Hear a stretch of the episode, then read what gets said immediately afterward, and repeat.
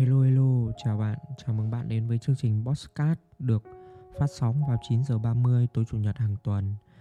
Và nếu đây là lần đầu tiên bạn đến với Bosscat này thì đây là cái nơi mà mình chia sẻ, lưu giữ lại những cái bài học, những cái đúc kết của bản thân mình về cái cuộc sống, về cái quá trình phát triển bản thân cũng như là những cái kinh nghiệm trong khởi nghiệp kinh doanh và bán hàng và cùng đến với câu chuyện chủ đề của tuần này. Cuộc sống thường xoay quanh hai điều. Thứ nhất là những thứ mà chúng ta có thể kiểm soát được. Thứ hai, đó là những điều mà chúng ta không thể kiểm soát được. Hay nói cách khác, đó là những cái thứ vượt ngoài tầm kiểm soát của mình.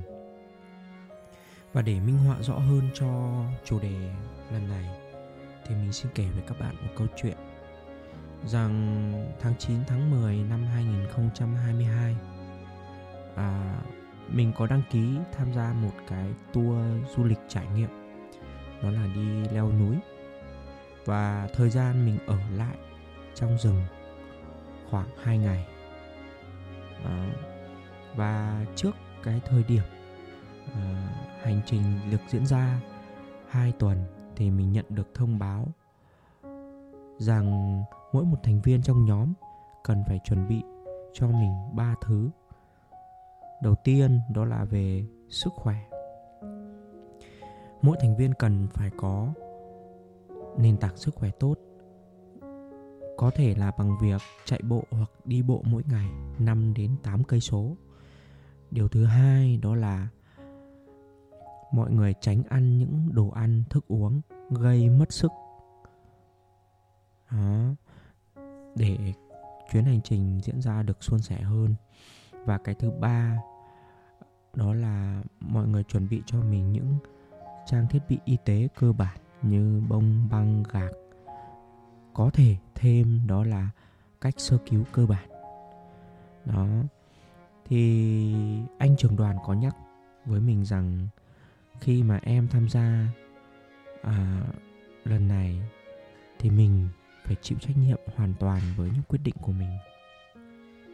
Và mình phải chủ động trong vấn đề chăm lo sức khỏe cho chính bản thân mình. Và đôi khi có xảy ra những cái bất chắc hay là khó khăn gì trên đường thì mình phải lường trước được và mình phải tìm cách xử lý. Đó. Và chuyến hành trình của mình cũng đã đến. Và sau 2 ngày thì đoàn mình cũng rất là vui vẻ. Bắt đầu từ đỉnh núi xuống tới chân núi.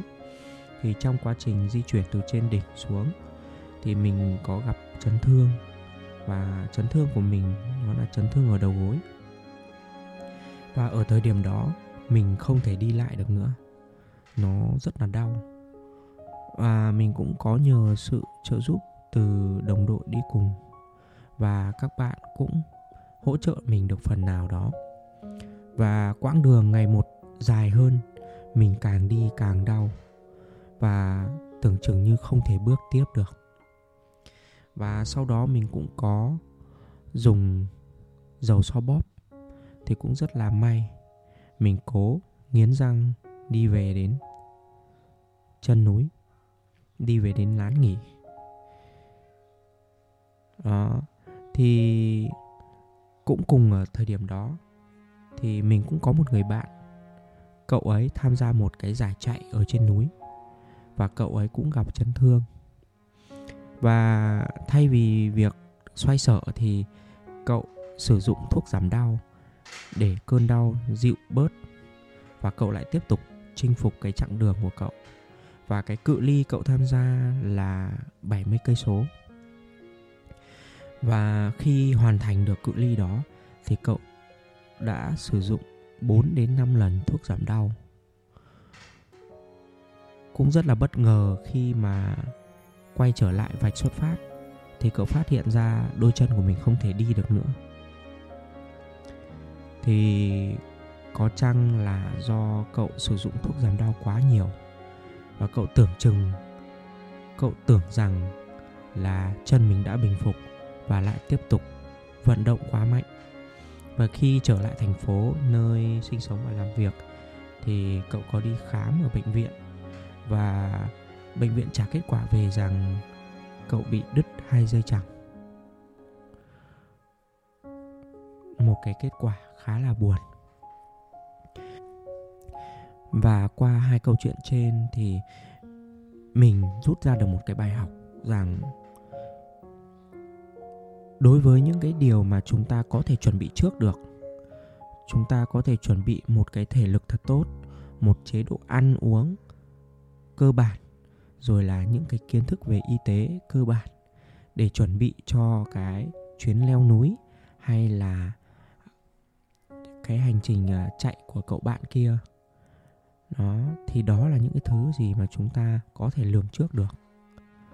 Ví dụ như là ngày mai tôi biết là tôi tham gia một cái cuộc thi, tôi tham gia là một bài kiểm tra.